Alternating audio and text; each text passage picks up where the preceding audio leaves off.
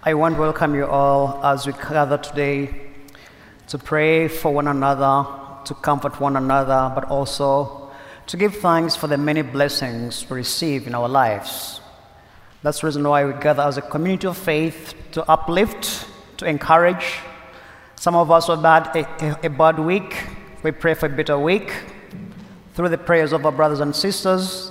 And those who had a better week, we give thanks to God and look forward to the next week. Some of you have heard this story about a little boy who attended a religious class, and that week they studied about uh, uh, Jonah, how Jonah spent those three days in the, in, the, in the belly of the whale. And then, of course, the kid was very excited about the story. Goes back in class, tells, tells the biology teacher, Hey, do you know that Jonah spent three days in inside the whale? The teacher says, That's impossible. And the kid says, Well, the word of God says it's true, so it's true. And I believe it. The teacher says, Look here.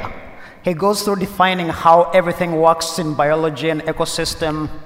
The kid says, Well, I don't care what you're saying, but when I go to heaven, I'll ask Jonah. Of course, the teacher asked the kid, Okay, what if Jonah is not in heaven? And the kid says, Well, then you'll ask him in hell. We have a faith because our faith is a gift. The readings today, the first, second, and the gospel, talks about what faith is and what faith is not. We all must agree that one of the misunderstood things is faith. It's talked a lot uh, about it a lot, but it's also very misunderstood. The first reading today from the book of Habakkuk gives us the definition of faith. He says, faith is waiting patiently on God. Waiting patiently on God.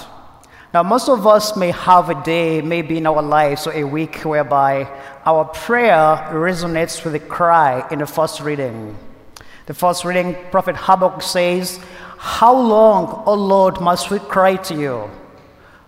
How long must I cry oppression before you do something about it? All of us, maybe in one, like one time, we've said those words, How long? When you feel that this darkness has no end, you feel this tragedy doesn't end, it's like one after another. Let's look at what happened before that. In the year 586 BC, Jerusalem, as the city of God, was destroyed by Babylon.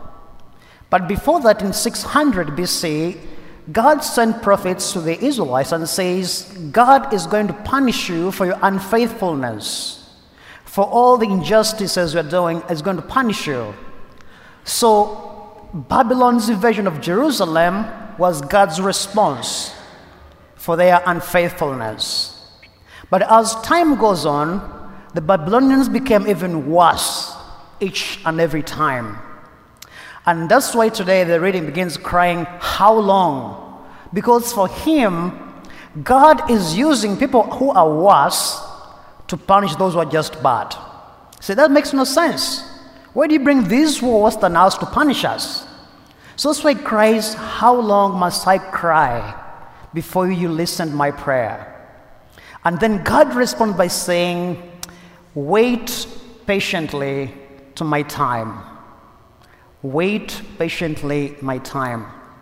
Now, most of us may agree that we are not good at waiting. All of us. I know myself, my worst time for waiting is when I go to the doctor's office. And they tell you, he'll be with you within, within a few minutes. Next thing, 10 minutes, 30 minutes. Getting nervous, where is he? All of us have our moments whereby waiting unpatiently is a struggle. But what is all this all about faith? The Catechism of the Catholic Church says that faith is a theological virtue. So, what does that mean? There are three theological virtues faith, hope, and love. The reason why they're called theological virtues because they are given to us by God. We don't earn them, they're just gifts. Faith, hope, and love, they're just gifts from God. So that's why today in our gospel, after Jesus' teaching, Peter asking Jesus, How many times must I forgive my brother? Is it seven times? Because for Peter, seven times is enough. Because the Jewish culture taught only three times to forgive. Only three. And when Peter says seven, of course he says, Well, God, I went beyond the law. I've done it. And Jesus says, Oh, Peter, no. It's 70 times seven times. That's why they say, Who can do that? And then the gospel begins, Lord, increase our faith. Because they say, we can do this. Instead of increasing their faith, what does Jesus do? He gives them the story of a mustard seed. How tiny it is, because by then it was the known tiniest seed. Says how tiny it is. Look at what it does, the impact it has, transforms into this huge tree It's telling us it's not about increasing your faith, it's about being strong in the small faith you have. Because Jesus cannot increase your faith because, as we said, it has already been given to you.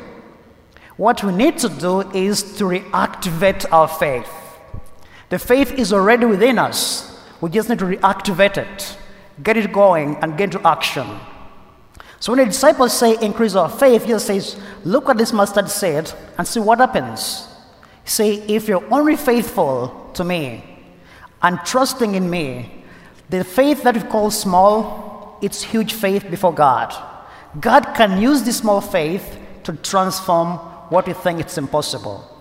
So the question is not how big is our faith. No, is how deep is our faith. Because the deeper the faith, the stronger we know. It's very easy to be faithful to God when things are going our way, when things are going well. It's very easy to be faithful to God. But if things are tough, it's really, really hard to be faithful to God at times. All of us, let us agree, we have things we're dealing with. Maybe some of us are dealing with addiction, others are dealing with pain and loss. Others are dealing with worries about our finances, our economy, our world. It can be hard to be faithful, but God is telling us it's a realization of what is hoped for and evidence of things unseen. So Jesus is challenging us today that our faith doesn't mean to be huge, has to be deep. How do we reactivate our faith is the question. How are we going to reactivate our faith? Because the storm will always come. But how deep is your faith? Can you stay standing and say, My faith is in my God? Let us look at the arms, what I call the arms of faith. There are three arms of faith. One is hope, the second is action, the third is patience. Hope, action, and patience. St. James tells us that show me your faith without action. He says, faith without action is dead. He says, our faith must draw us into action. The question is, where is God sending you? There's so many times when we are so much filled about ourselves, it's about me, me, and me. God is telling us if you call ourselves Christians, we must let go of the me, me, me attitude and focus on God's attitude. Where is God sending you? Who needs your presence? One of the things that I do as a priest, I always get phone calls when people are dying, say oh, they want to talk to a priest. I say, okay, sure. I go say they want to talk to a priest. I show up to talk to this person. Next thing, they are talking and talking like two hours. I'm just listening. And then in the they say, Father, this was the best conversation ever. I say, I didn't say a thing. But I'm glad you feel that way. But of course, not because they want to talk, they want someone to listen to them. That's all. One of the things we do in action is to try to listen. People have stories, have faith, have pain. Can we listen to them? Can we do something about it? Can we encourage them where the help is? Let us not say, Well, I have my faith, I, I already sleep all night, but I pray to God. Put in action. Secondly, it's patience. Things will not always go our way. Let's be patient and hope because we know there is always a rainbow at the end. Let us ask God to give us the grace to know that our faith needs to be activated, our faith needs to be put in action, and above all, we must wait patiently on God's timing because it's not our timing. The Lord be with you.